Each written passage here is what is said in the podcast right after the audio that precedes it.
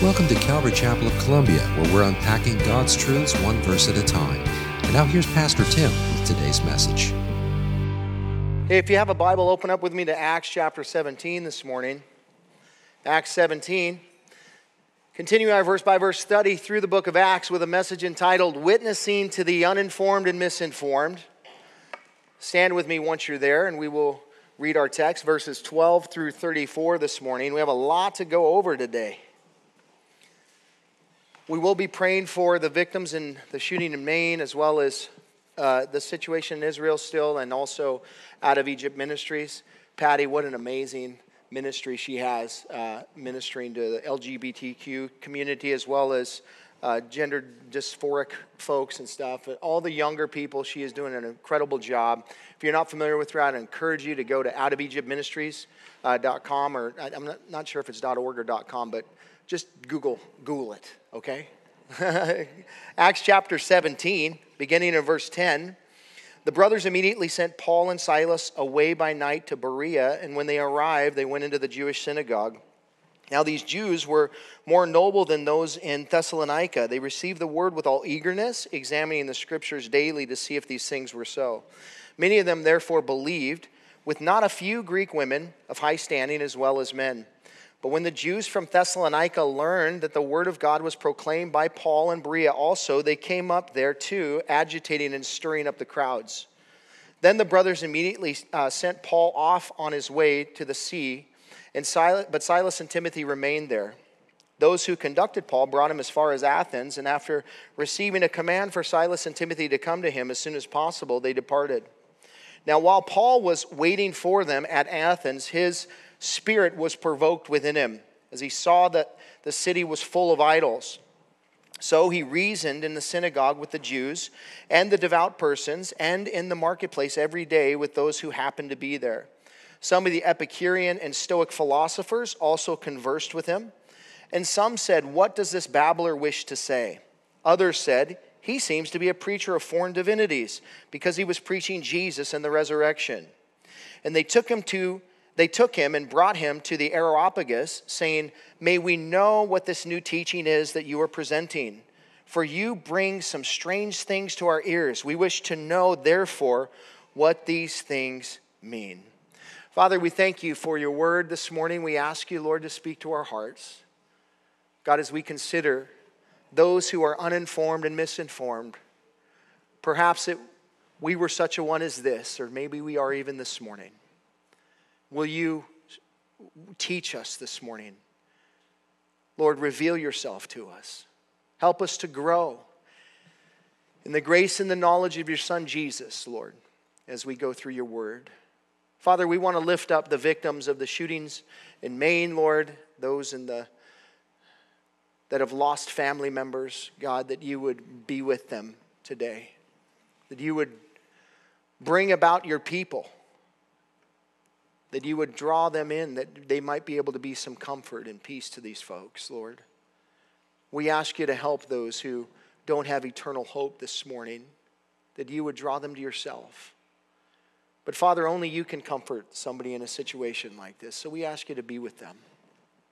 God, we pray for those in Israel, both on both sides of the war there, Father and, the, and for peace and comfort of those who are mourning the lost.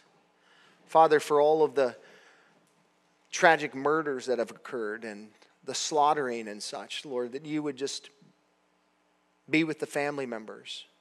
And of course, Lord, we pray for peace in Israel, that you would bring this war to a rest. And we ask you, Lord, that your son would be revealed through this situation. And we just, we just pray for all of those involved and all the leaders and all of that stuff, Father. And also, as we consider just the things that are going on in our, uh, relating to that with Iran and Russia and China and all of these things, Lord, may we, as your followers, not grow uh, nervous or be worried about these things. You're in control and you are working out your plan. So, Lord, help us to rest in you. We want to lift up Patty Height, Lord, and Out of Egypt Ministries. We thank you so much for what you're doing with her. We ask you to be with her ministry, Lord, be with Patty as she makes the move to New Jersey at the end of the year. Also, just be with her, Lord, as she begins to start this new direction in her ministry online with a podcast and such. Bring the people around that she needs to help her work out the technical details and provide for the place and the equipment and such, Lord. We just lift her to you. Father, we also want to pray for our church. Lord, as we consider, as we uh, continue to embark on this journey that you're calling us to, and starting a school next year, school of ministry, a lot of exciting things happening here, Lord. And, and Father, we, we want to pray for these four things. We want to pray for financial provisions, Lord, as we build out the overflowing cup area, Father, and, and putting in a sprinkler system and such that you provide for these things, Lord. We know that you're directing us, and so you, where you guide, you provide. We trust you in that.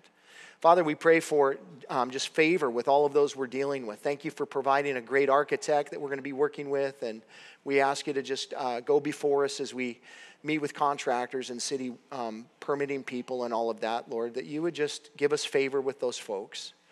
Lord, we want to lift up just uh, wisdom for our leadership here at Calvary as we are making decisions relating to the footprint of our building and uh, the programs, even uh, Elder Randy Lamaster, who's putting together the, the program for the education side.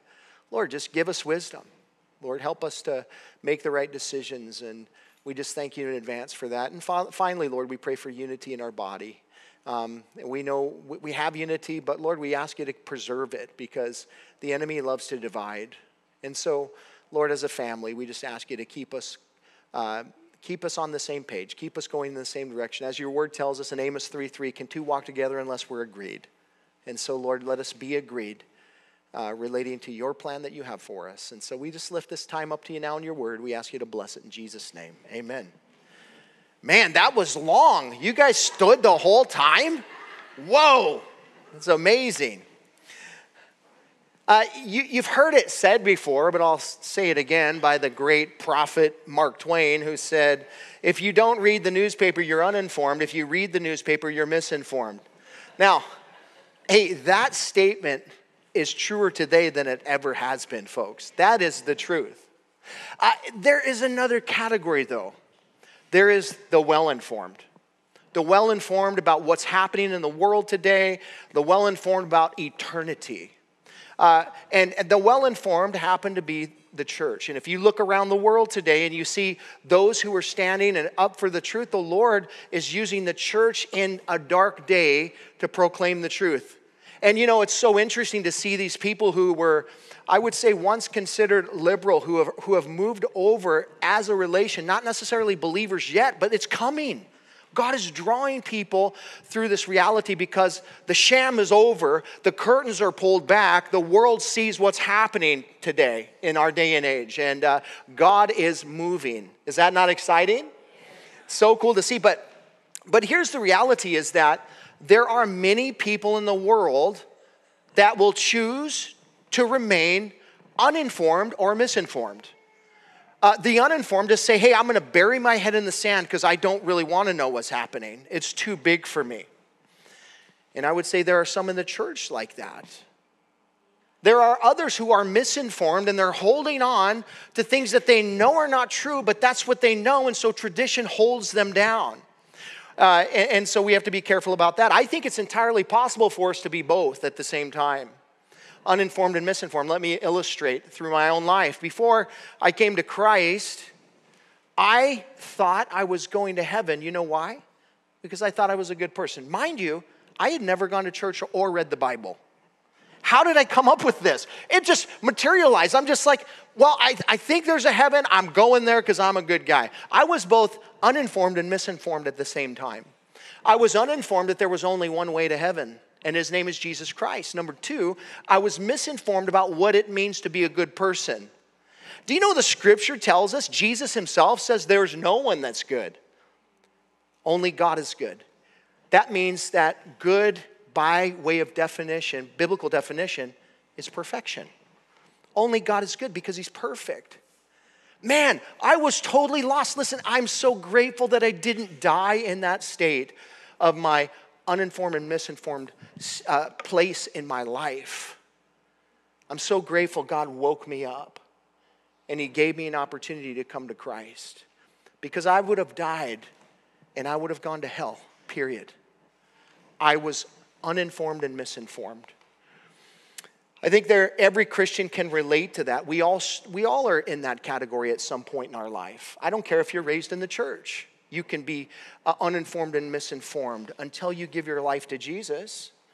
You know, well, my parents are Christians, my grandparents were Christians, so therefore I'm Christian. That doesn't make you a Christian. That makes you a family member of people who are Christians, but you're not a Christian because you were born in a family of people who call themselves Christians. You know that? Uninformed and misinformed. So, you know, we can relate to this. And, and somebody who could totally relate to this as well is the Apostle Paul. Hey, you recall he was uninformed and misinformed until he had the collision with Christ on the Damascus Road. And the Lord revealed himself. He said, Paul thought that he was doing the right things by stomping out the church, by persecuting Christians and killing them. He thought, oh, I'm doing the right thing. He was uninformed and misinformed. And I'll tell you why. Because Paul held on to a traditional view of who the Messiah would be, and he was dead wrong about it. But God opened his eyes. And so he can, under, he can relate to this. And I think that's what makes him uh, so effective when he goes into places. Of course, the Spirit of God upon him and, you know, giving him the, the, the understanding and such to be able to communicate with people. But Paul was effective because he understood where people might be, because he once was there. Sometimes as Christians, we forget we were unsaved at one point in our life. We forget that such a one was us, you know, when we were, uh, you know, adulterers and, and, and drunkards and all of these kinds of things. And, and it, we, it's kind of healthy for us to remind ourselves of who we once were so that we could relate to people where they are in our culture today. And I think that that's something we, we need to uh, think about. But Paul could understand that, and he was very effective when he went into the places because he understood who he was and who God made him to be. He was now well informed going into the culture and teaching the uninformed and the misinformed. He does that in two cities in our text this morning the city of Berea and the city of Athens. He begins by witnessing to the uninformed and misinformed in the city of Berea, verse 10. The brothers immediately sent Paul and Silas away by night to Berea, and when they arrived, they went into the Jewish synagogue. If you were with us last week, you recall that Paul did the same protocol. He does it in every city almost. If there's a Jewish synagogue, that's the first place he goes. He went into Thessalonica last week. He went in and he shared the gospel for three Sabbath days. Uh, some people got saved, but man, did he agitate some people to the point that they wanted to kill him. So they sent Paul and Silas and Timothy away by night and they come to Berea. Berea is 40 miles southwest of Thessalonica. It's built in the foothills of uh, the eastern slope of the Olympus mountain range. It's a sought after place in this culture because it's off the beaten path of the Egnatian Way, which was the road that, that led from east to west through Macedonia. The first thing that Paul does with his companions here is he goes into the Jewish synagogue as is protocol. Now, I'll say this they're either gluttons for punishment or they really genuinely feel like they have a call of God upon their life, and I would suggest it's the latter. So Paul and uh, Silas and Timothy go into the synagogue, verse 11. Now, these Jews were more noble than those in Thessalonica. They received the word with all eagerness, examining the scriptures daily to see if these things were so. Many of them, therefore, believed, with not a few Greek women of high standing as well as men. So the Jews in Berea, it tells us, are more noble than those in Thessalonica. The word noble there could be translated fair minded they were fair minded people. In other words, they were open minded as it related to the teachings of the scripture. So uh, when, when Paul came in, they were open minded about what he had to say, but they were not going to be deceived. Why? Because they used the word of God as the filter to what was being said. Um, they weren't closed minded, though, and that's important to note. The people of Berea didn't think they had it all figured out. Like they understood that there probably are some things in Scripture that I don't have 100% correct. So let me hear what you have to say, and then I'll measure it against the Scripture to see if I need to change. You ever read the Bible like that? Listen, I promise you, if Christians read the Bible like that, we may not have as many denominations as we have.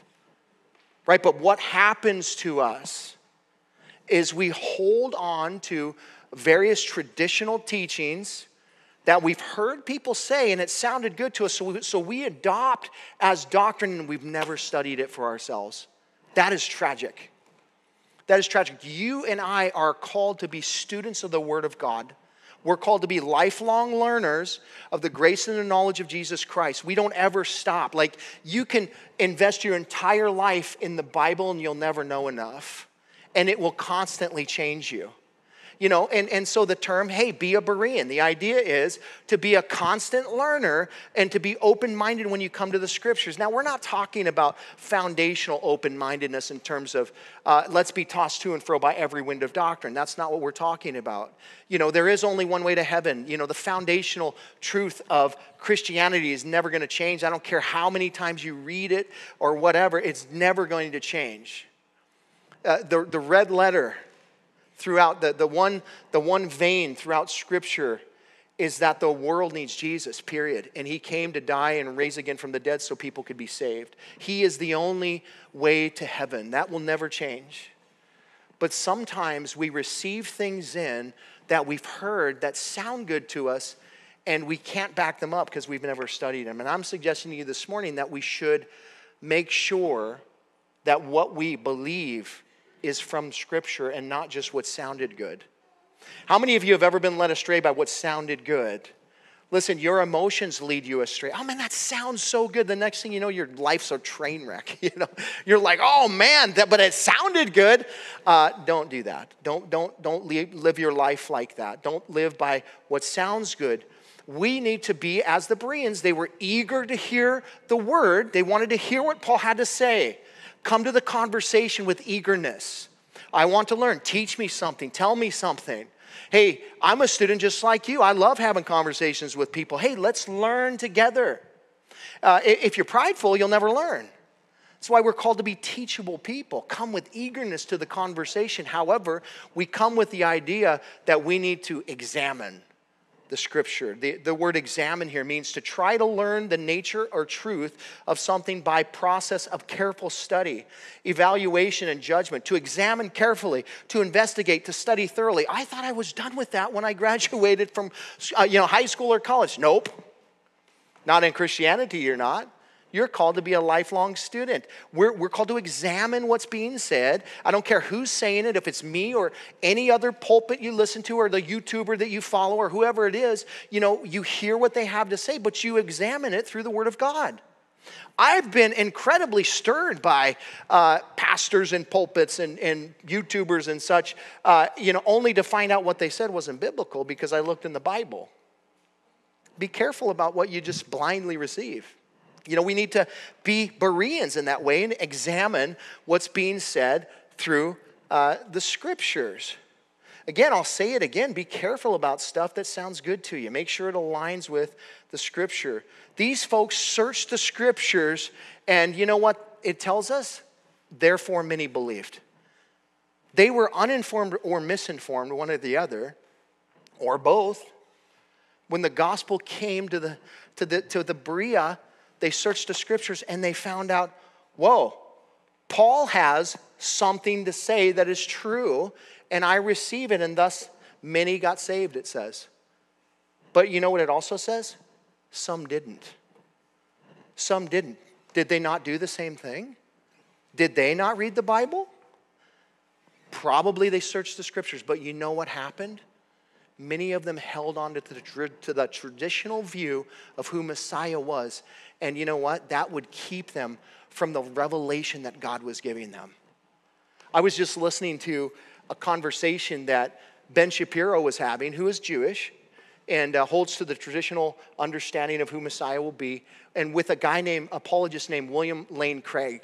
And uh, William Lane Craig was laying out the reason why Jesus was Messiah.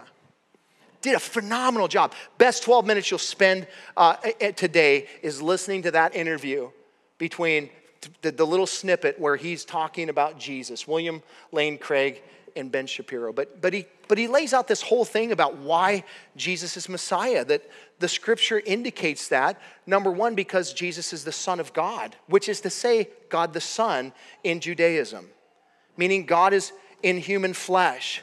He is, uh, you know, the, the one that came. God came down. He is Emmanuel. Isaiah 9 6, the whole bit there. You know, and not only that, but also, he is also the Son of Man, which is again a Jewish term coming from the prophetic word of Daniel. And so that is also an indication that Jesus is Messiah. He called himself the Son of Man and the Son of God, both. That, if that isn't enough, he goes on to put the, the, the really the nail in the coffin, which is, by the way, he rose again from the dead. Uh, I don't know that anybody that can compete with that, folks. He rose again from the dead. And so he does a wonderful job of laying out why Jesus is the Jewish Messiah. And here's Ben Shapiro's re- reply, and I quote The Messiah in Judaism has always been a political figure who is destined to do certain things restoring the kingdom of Israel, maintaining control of that kingdom, bringing more Jews back to Israel. All these things are considered political things that the Messiah does, but the idea that Messiah as the embodiment of God is something that, listen, is foreign to Jewish religious philosophy going all the way back to the beginning. What did he just do? I'm holding on to the traditional view of Judaism and I will not let it go. I don't care what you say. I am uninformed and misinformed related to the scriptures concerning Messiah, and I'm not bending on that. And you know what? It's sad, but that's what will lead people to hell, is because they're unwilling to hear the truth. And God has put John MacArthur and a gazillion other people in Ben Shapiro's place, and he's continued to share the gospel with them, you know, about who Jesus is. But the problem is that, um, like, like even we can do, is if we hold on to a traditional view and we're not open to the Holy Spirit speaking to us, then we'll miss it. You know, whenever someone comes to me and says, hey, I want I want to talk to you about this particular subject or whatever, whether it's gifts of the Spirit or whatever it might be. And, uh, you know, I have my own personal, you know, I have, a, I have a position on all of this stuff. I've studied these things, I, I have a position on it. However, when I have a conversation, this is not an open license to come to attack your pastor, by the way. I'm just being real with you. When I have a conversation with somebody like that, I genuinely try to come to the conversation objectively and just say, well, let's talk about the facts. What does the Bible say? Let's look at the scripture. And I will, as, as genuinely, as honestly as I can, I will try not to come with preconceived ideas about what I believe. Although I've studied these things and I, and I do have a position on them, I try to come to the conversation saying, Lord, if I'm wrong, let me know. Because I don't want to lead people astray. And, uh, you know, there have been a few things the Lord's like, no, that's wrong. You need to change that over the years. And, uh, and so I'm just telling you that we have to be careful about these things. And I would really encourage you to study the word based on what you believe, not just, just regurgitating information that you've heard from somebody else. But do your due diligence. And you know what it does? It makes you stronger and it gives you the capacity to be able to give, to give a reason for the hope that lies within you relating to these things. So Ben Shapiro will be praying for him that God would use him. But, but to this day, he holds to the traditional view that Messiah will be a political figure. Do you know who the really the political um, figure that Judaism is calling the Messiah? You know who he really is? The Antichrist. That's really who he is. He's the Antichrist. He will be the political figure that will rise up in the tribulation period. He will bring peace to Israel. He will do all these wonderful things, and he will look like the Messiah to Israel. And then, halfway through the tribulation period, he will make his way into the temple and he'll say, I'm God. And the scales will fall from the Jews' eyes, and they'll go, Oh my goodness, what did we do?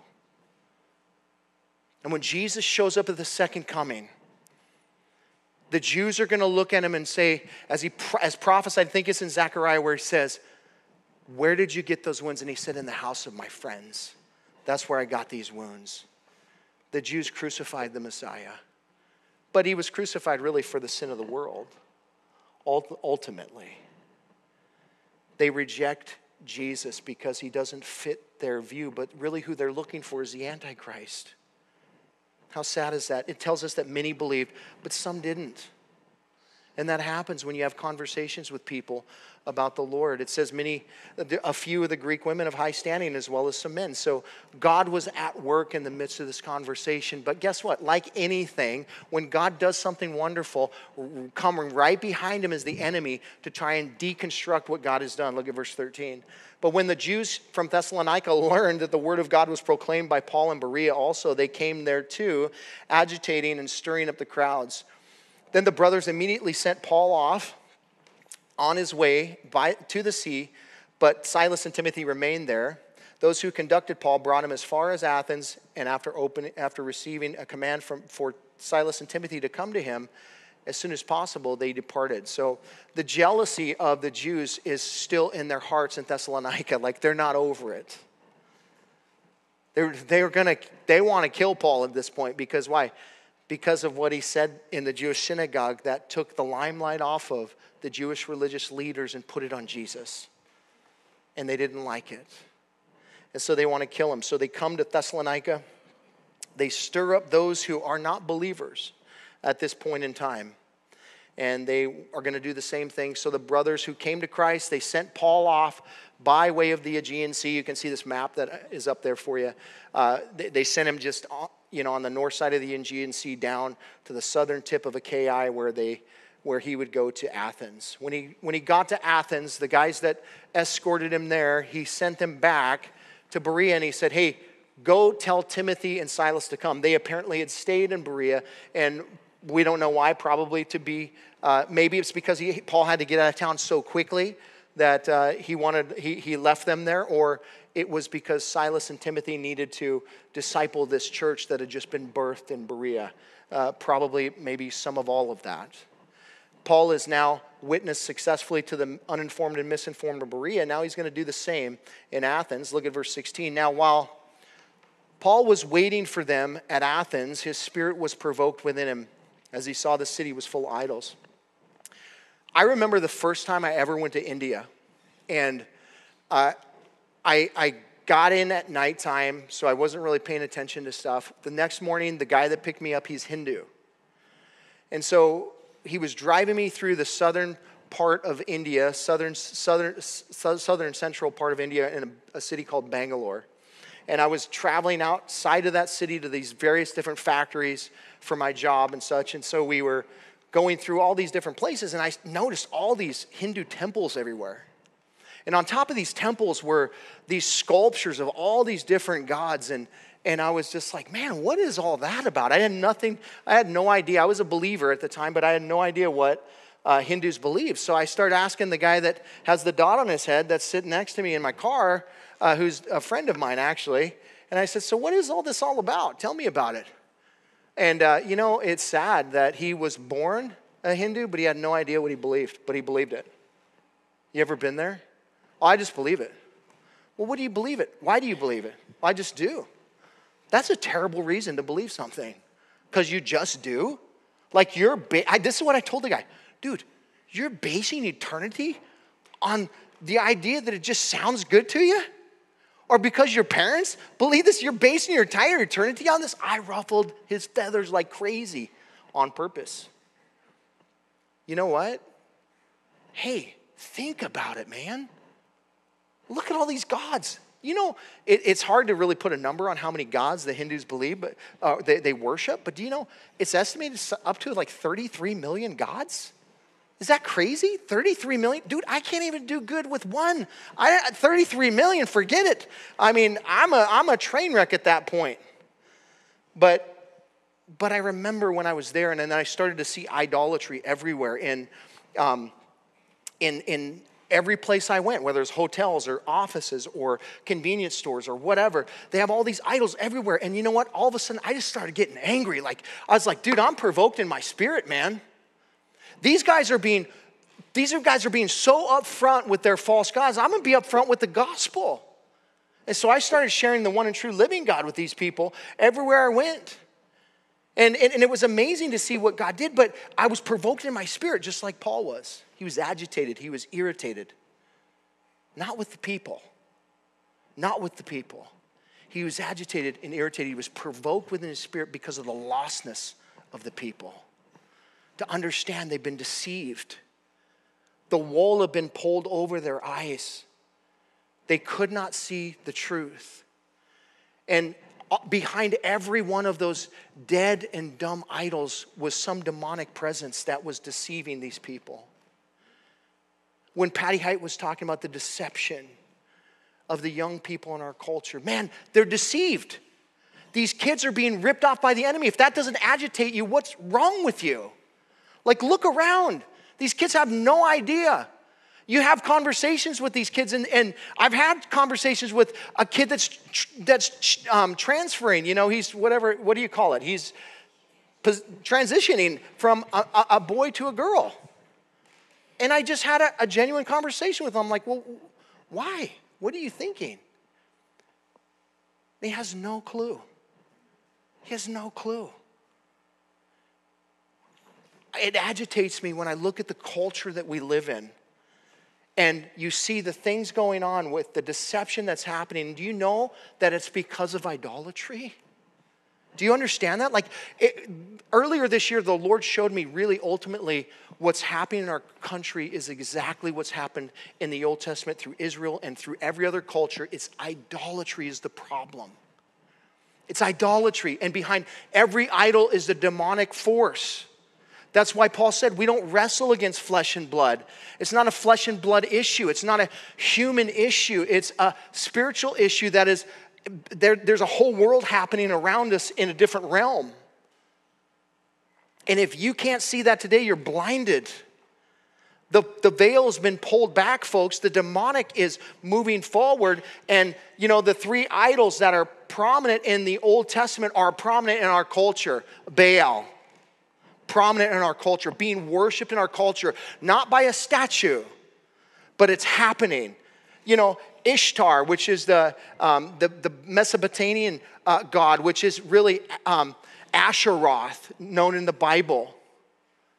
That is the, listen, that is the, the god of sexual paralysis. It's also um, known as um, uh, the, the Greek goddess. Um, it, I can't remember, but anyway, the reality of it is, is Ishtar, um, Asheroth, the same God, the God of sexuality. Do you know ultimately that boils down to gender dysphoria?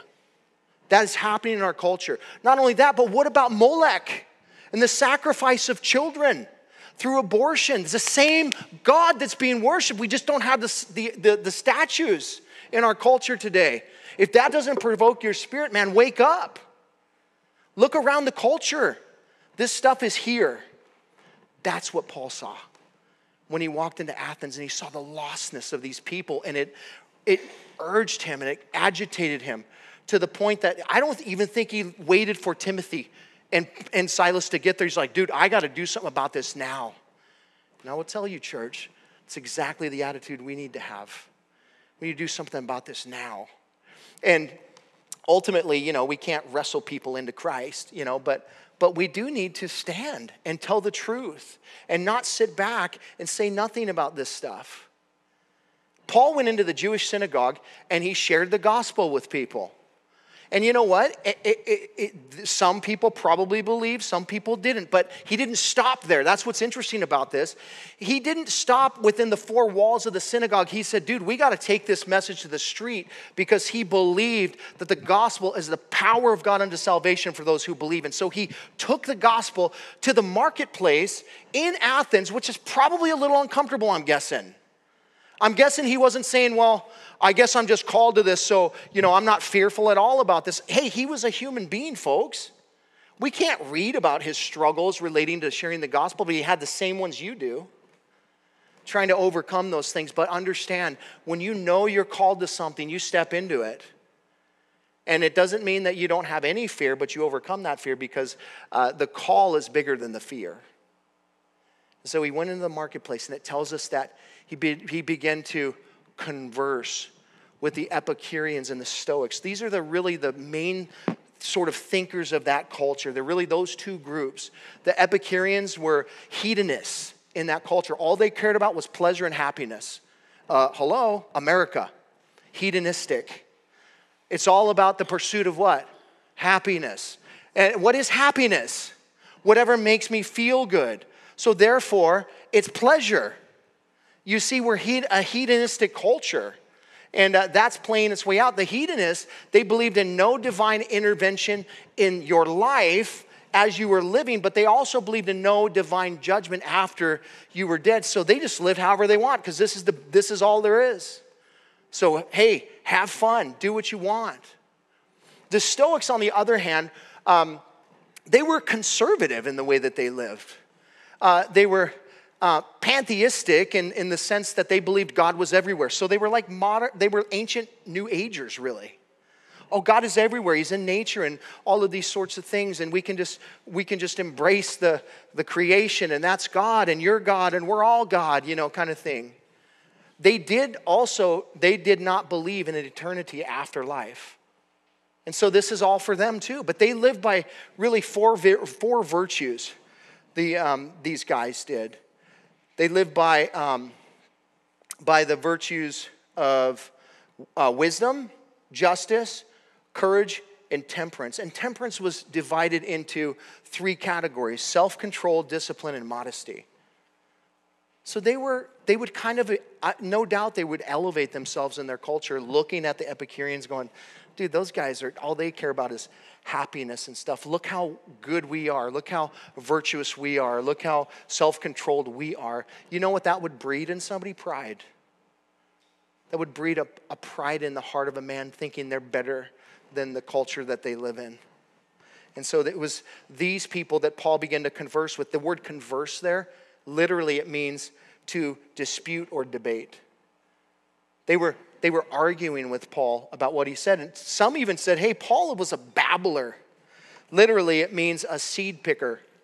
It's a derogatory term that's used to describe somebody who picks up scraps of intellectual thoughts and passes them on. He was a what would be called a pseudo um, intellectual. He was somebody who was just taking on thoughts from somebody else and passing them on, like a lot of Christians do, relating to the things that they believe. Don't be like that. They, they were putting Paul in a category like he's just a babbler. He's just a seed picker. He's a guy that has taken thoughts from somebody else and he's just passing them on. He has he can't even make sense of this stuff because it made no sense to them.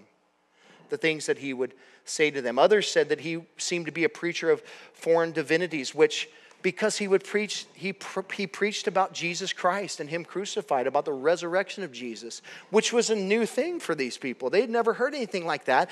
And you know because they loved hearing new things that was what they spent their life on is what's the new next thing?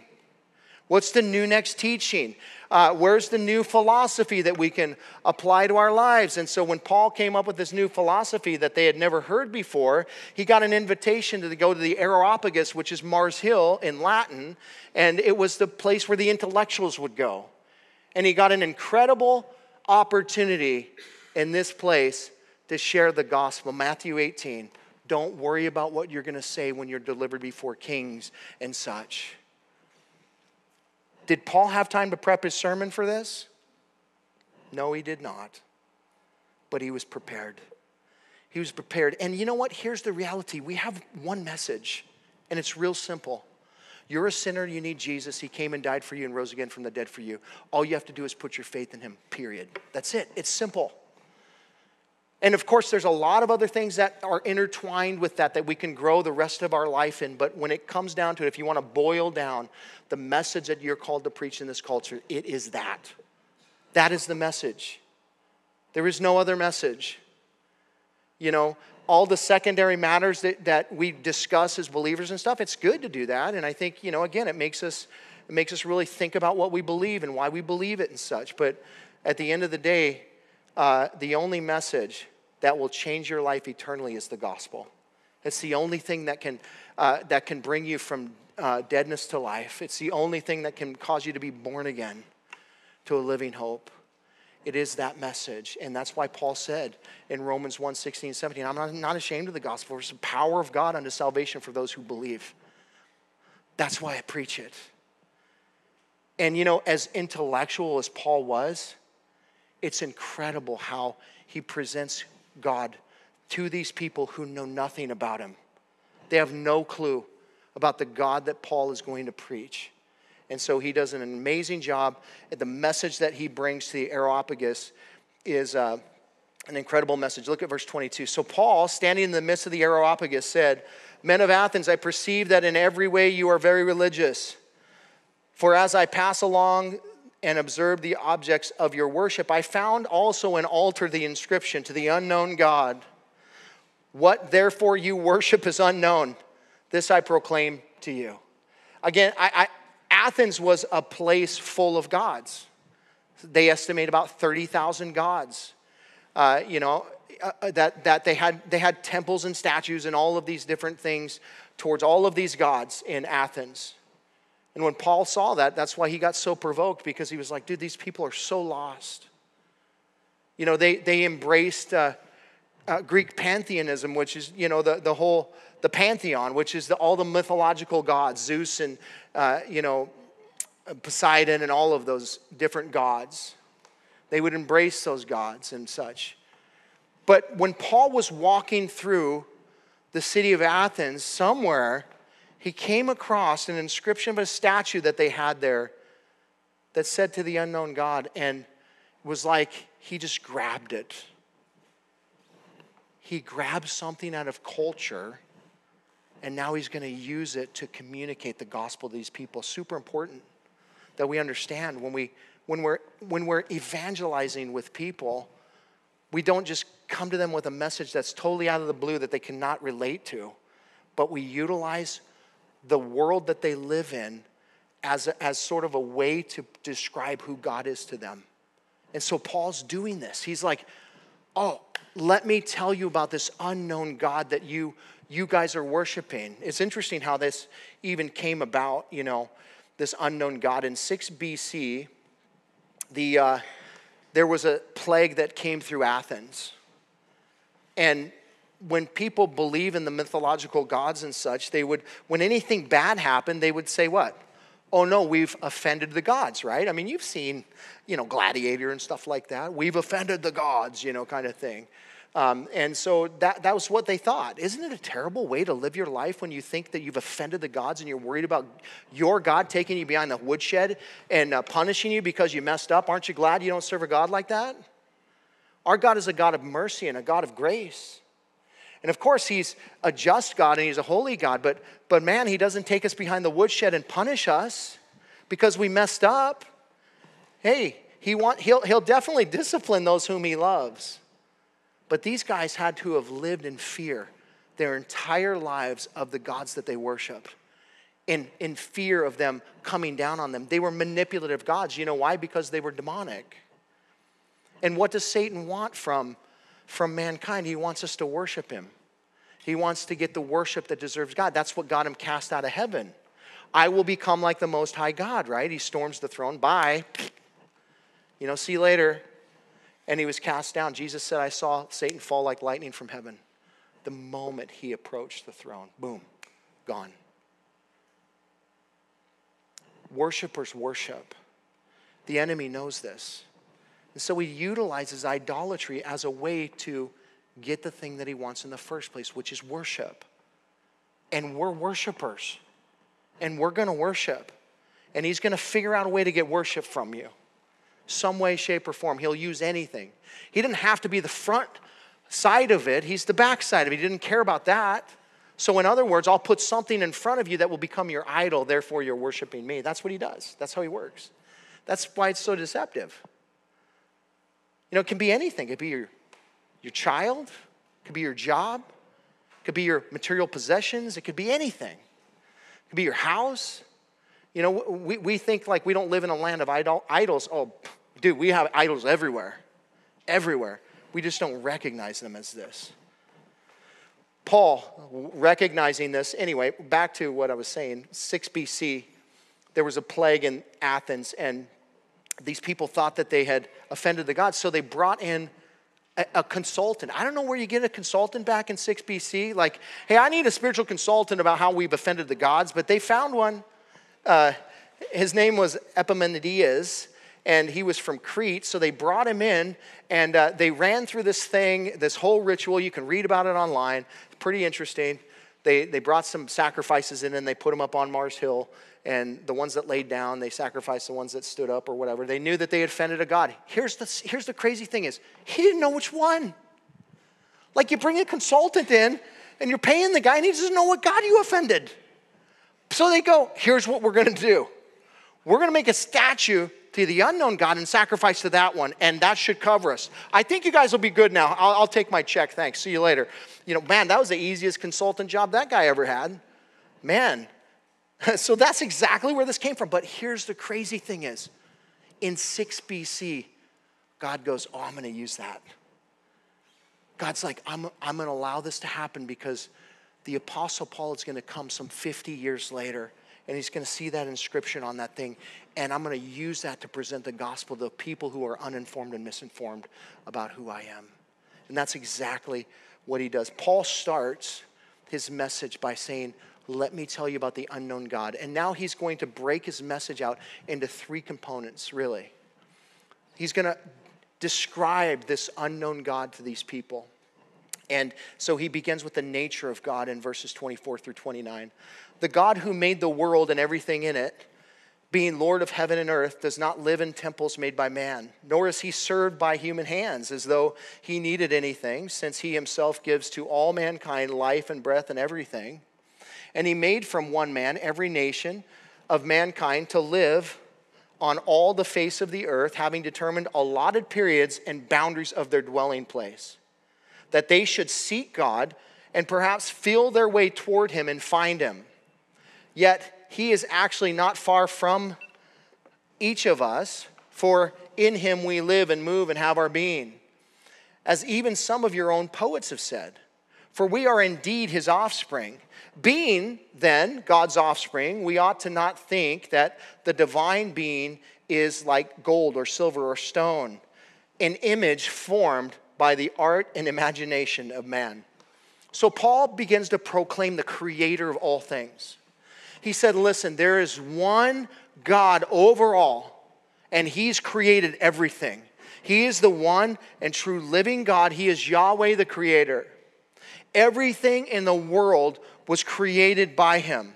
That's why he's called Lord, because he's over all things. He created a man named Adam. And through Adam, God created the rest of every person who will ever live. He, through procreation, he, he populated the earth. Not only this, but then God determined each and every individual that would live in each and every age or time and also in every place, every dwelling place. God put boundaries upon those and where you would live. You ever wonder, like, you ever thought about that? Like, why would God choose to create me in this day and in this place? Like, why wasn't I born in Honduras or Indonesia or, you know, some third world country, Haiti or something like that? Why did God put me here? And why did God put them there? And why did he do it in this time frame? Why wasn't I born in, you know, the second century? Or why wasn't I born, uh, you know, in, in, in BC times? Why am I born now? And why here? You want to know why? It's so that you could seek God and know Him. That's why, that's what He said. It's so that you could seek me and know me. Like God put you where you are in the time and space and place so that you will be positioned to know Him. That's what he did. Like, in other words, and, and this is a tough concept to grab because some of us are, are, have grown up in maybe horrible situations, like, you know, tragic situations, abusive situations, or whatever. But here's the reality is God put us where he put us to reach us. Does that make sense? He, Like, he put us exactly where, where we were and the time that we are and the place that we are so that we would know him, so that we could seek him in other words, if he would have put you some other time, some other place, perhaps you wouldn't know him at all. And so when we think of it like that, we think like, "Oh man, Lord, thank you. No matter what background I come from. Lord, thank you that you put me in that place, that you put me in that time frame, in that dwelling that I could come to know you." Because ultimately, and I say this lightly and not, not to lighten what's happened in people's lives, but it's not about this life. It's about the next one. The next one is the one that matters. But you can't get to the next one until you do the right thing in this one. And so God puts us where, God, in other words, positioned you in the right place that you might know Him. That's a gracious God. That's a merciful God. That's a loving God. I don't care what background you come from. That is, that is God's hand in your life. And Paul is saying that's what He's done for you. He's put you in that place. He goes on to say, you know, in Him we live and move and have our being. Uh, where's that in the Bible? Think like Paul must be quoting some, you know, some some Isaiah or some something. I mean, where that come? No, he's quoting the poet Epimenides, the statesman who established uh, Athens as the political and cultural center that it is. He's quoting a poet? Yeah, he's using the culture. He's using the things that the culture understands to reveal who God is to them. In Him. In who? In the Creator. In Yahweh, God. In Him we live and move and have our being. He's utilizing a saying of the day to preach the gospel. This is genius. Again, I, I don't say that it's all Paul, but he's playing a role in this, folks. He's playing a role in this. He's perceptive of the culture that he lives in, and he's trying to reach people for Jesus. And so he's utilizing, empowered by the Holy Spirit, yes, but utilizing the culture to speak to the culture about Jesus. Not only that, but he says, man, we're his offspring, meaning, meaning we're from God. And by the way, God's not formed with hands. We don't form and fashion our God like you do. Our God is, is eternal, past, eternal, future. He doesn't have an end or a beginning or a beginning and an end, if you want to look at it that way. And he's just saying, This is the God that I present to you. Now, this is, this is literally uh, just offensive to this culture, what he's saying. But what he doesn't do is attack what they believe. Notice that. He's not saying, you, oh, you guys got it all wrong here. How are you guys worshiping these things that are being fashioned and formed by hands? They're dumb idols, they're dead. Although he'll tell the Corinthians that. But he doesn't do that here. And he understands, he's aware of where he's at and what he's and, and how to present the gospel. And I think that sometimes we just we're just like a wrecking ball in the culture and we go in and we just go well you're doing it wrong. You should believe in jesus. Are, what are you stupid? You can't understand these things? And we purposely offend people. And then we say but let me tell you about jesus. Yeah no thanks. I'm good. I don't want to hear about that jesus. All i'm saying is is consider what paul is doing here in this culture and then transition it into your life and how you share the gospel this is incredible. And we can learn a lot about how to minister to, to the uninformed and the misinformed when it comes to the gospel in this culture. Paul says, Man, this is the God that I want to talk to you about, the unknown God that you're worshiping. And here's who he really is He's the creator of everything. He doesn't need a house. You can't build him a house. He's good. You, you can't fashion him with hands. He's not a statue. But you can worship him because you're his offspring. He's where your life comes from, is what he says here. Next, he goes on and he gives an invitation. Look, the time, verse 30, the times of ignorance God overlooked, but now he commands all people everywhere to repent because he has fixed a day on which he will judge the world in righteousness by a man whom he has appointed. And of this he has given assurance to all by raising him from the dead. Paul is making it clear that Jesus Christ is the judge that God appointed Jesus to come to this world, to die on a cross, to rise again from the dead, but one day he's coming back as a judge. That's what he's saying here. Uh, these guys didn't believe in an eternal judgment. They didn't believe in eternity, they didn't believe in life after death. But yet, even though they don't believe it, he still said it. He still said these things. He still uh, brings the full gospel truth to these people even though they're, they're not at the same place. God has been trying to reveal himself to man since the beginning. Hebrews chapter 1, verses 1 through 2. Long ago and in many times and in many ways, God spoke to our fathers by the prophets, but in these last days, He's spoken to us by His Son, whom He appointed the heir of all things, through whom He also created the world. In other words, uh, God has been speaking to man in various different times, in various different ways, through prophets, through all these different people. But in these last days, which days are those? The ones we're living in. The last days. Wait, the last days were when Paul was preaching? Yeah, that's when the last days started, when Jesus came. Those are the last days. We're in the last days. That's why people, you know, when you think about, well, how much more time do we have? Dude, we've been in the last days for 2,000 years. I don't think we have a ton of time left considering that. But in the last days, God will reveal himself through his son, and that's exactly what he's done. The gospel has gone forward. God has revealed himself. I'm a gracious and com- compassionate God that understands where you are, that you are destitute without me. You can do nothing apart from me. You need to be born again to a living hope. So I sent the sacrifice so that you could do that. And all you have to do is believe by faith in him. Turn away to repent, is what Paul says. That's not a dirty word, guys, to repent. It's to call somebody out of the lifestyle that they're living into a newness of life. And that's really the expectation that God has for us in terms of, um, you know, when we come to Christ, we're called to walk in newness of life. Literally, we've burned the barn down and we've turned away and we're not looking backward, we're going forward. It doesn't mean you're not going to stumble along the way or anything like that. Yeah, you're going to mess up. But what?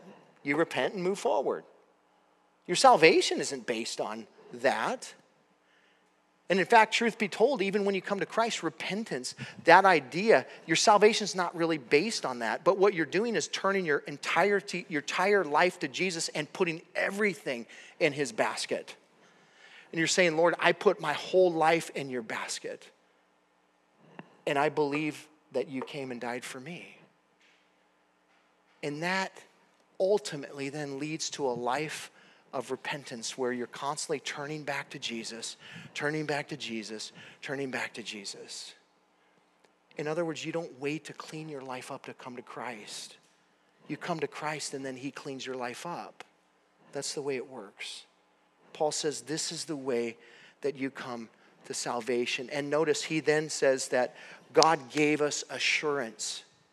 He gave us the assurance that Jesus is everything that He said He was by way of the resurrection. Listen, the resurrection is the linchpin in the gospel. If the resurrection doesn't happen, all of this is pointless.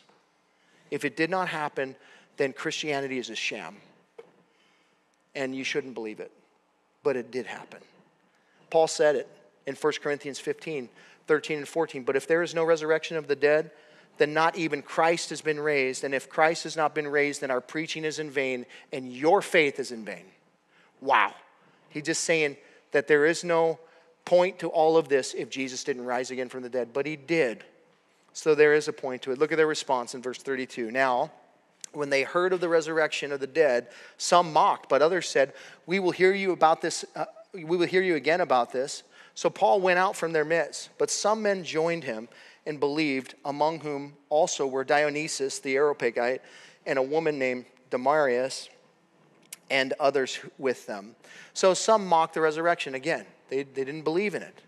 Some said, hey, tell me more later. And a lot of guys believe, uh, you know, the way that they're saying this is kind of a, hey, just pu- push him off, you know, kind of thing. They're not really sincere about, hey, tell me more later. Who knows?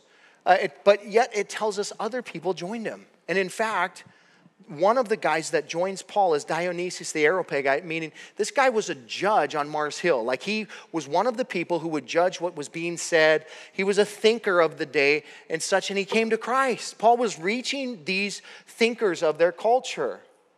And he reached a whole bunch of other people. He didn't reach everybody, but he did reach some people. It's amazing to see who God can reach. Listen, you and I are going to encounter people in life that are uninformed and misinformed. You're, you're constantly encountering these people. The question is, how do you witness to them? There's six things that we can learn from what we just went over today that will help you in the way that Paul was reaching the people of Berea and the people of Athens. Here they are very quickly. Number one, be sensitive to the Spirit. Hello. It has to be driven by the Spirit of God. Listen to the Spirit of God. He will tell you what to say. Number two, don't be passive in your evangelistic efforts. In other words, put yourself in places where you can evangelize. If you surround yourself in a little Christian bubble, who are you going to share the gospel with? Like, there should be people in your life that you can share the gospel with. And most of us, as I said before, the way we're going to do that is by building relationships. So put yourself in those positions that you can be used by God to share the gospel with people who are lost. I didn't say go out and make friends with the world. I just said put yourself in positions where God can use you. Number three, know something about those who you're talking about and adapt your presentation of the gospel accordingly. Like when you're talking to people, people have thoughts, they have backgrounds, they have all kinds of stuff that they're bringing into the conversation. So be quick to listen, slow to speak. You know, hear people where they're coming from, and then use the scripture to kind of counterbalance the conversation. Be willing to hear what, where a person is coming from rather than just telling them where they need to be, because that's the wrong way to share the gospel. Oh, no, no, no, no, you need to do this, this, this, and this. Yeah, but no, no, no, no. no. And I've seen it happen that way. And I've probably done it that way. Don't do it that way. Try to find some common ground with the person you're talking to and then bridge the conversation to the truth about God and the claims of Jesus Christ. In other words, get to know somebody. We can use sports, we can use current events, we can use all of these things to, to, to, to start a conversation that can then lead to a spiritual conversation. So it's just practical things. Just, you know, build a relationship with somebody. Number five, this is super important. Don't directly attack the religion of another person. Well, hold on, they're wrong. Yeah, I know, but do you want to you want to show them that, or you eh, because if you if you directly attack them, they're going to shut off to you, and you're never going to have a conversation with them. Period. You know, be led by the Spirit, but I'm just saying that you know I've done this before where you immediately go in and go, oh, no, no, no, no, you're totally wrong with that. No, no, let me show you the truth. And dude, I lost the guy at you're totally wrong. I lost the person completely at you're totally wrong. Here's what I'll tell you is if you share the gospel, they'll see it. They'll see the falsehoods of their beliefs. There's only one religion who puts Jesus in the proper place, and it's Christianity. And when you share the true gospel with people, it causes the, all of the rest of the religions to sort of evaluate well, is this, because everybody has a belief about Jesus that he's just a good man. Every religion has a belief that Jesus was a good teacher. But only Christianity believes that he was the Savior of the world and then he rose again from the dead. You don't have to do, you, you're going to offend people by just sticking to the gospel, guys. So just stick to that. You don't have to directly attack somebody. Number, number six, be faithful with the gospel message and don't argue with people about their beliefs in salvation. Listen, if it was, if salvation and all of this was dependent on you, then I'd say have at it. Just let it loose. Just rip on people. But it's not. It's not based on you. It's not based on your ability to communicate with people. It's not based on any of that. Here's the crazy thing is we get to do this. God doesn't need us. Paul said it, he's needless. He doesn't need any of us. He could do this by himself. He saved me in the middle of my bedroom by myself. He doesn't need us. We get to do this. He's allowed us the privilege to be able to come to somebody and introduce him to them. That is an incredible privilege. I don't have to argue with anybody about that. I just introduce them to Jesus and I let him do it over. He takes it over. And he's already prepared the conversation. These six things I think will help you tremendously when you're when you're uh, witnessing to people who are uninformed and misinformed or all of the above. We are the well informed folks. If God, if we're not going to do our job, then God will just send somebody else or something else. He'll angelic host. He'll do something to reach people.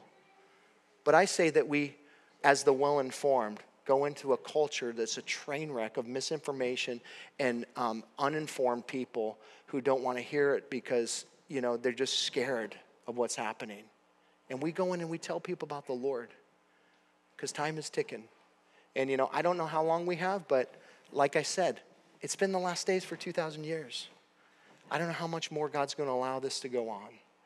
But I want to do my job. And when I go home, I want to hear the Lord say, Well done, good and faithful servant. Thanks for listening. You can hear more of Pastor Tim's studies through the Word of God on our website, www.calvaryofcolumbia.org. Thanks again for listening, and we hope you'll join us again as we continue to study God's Word.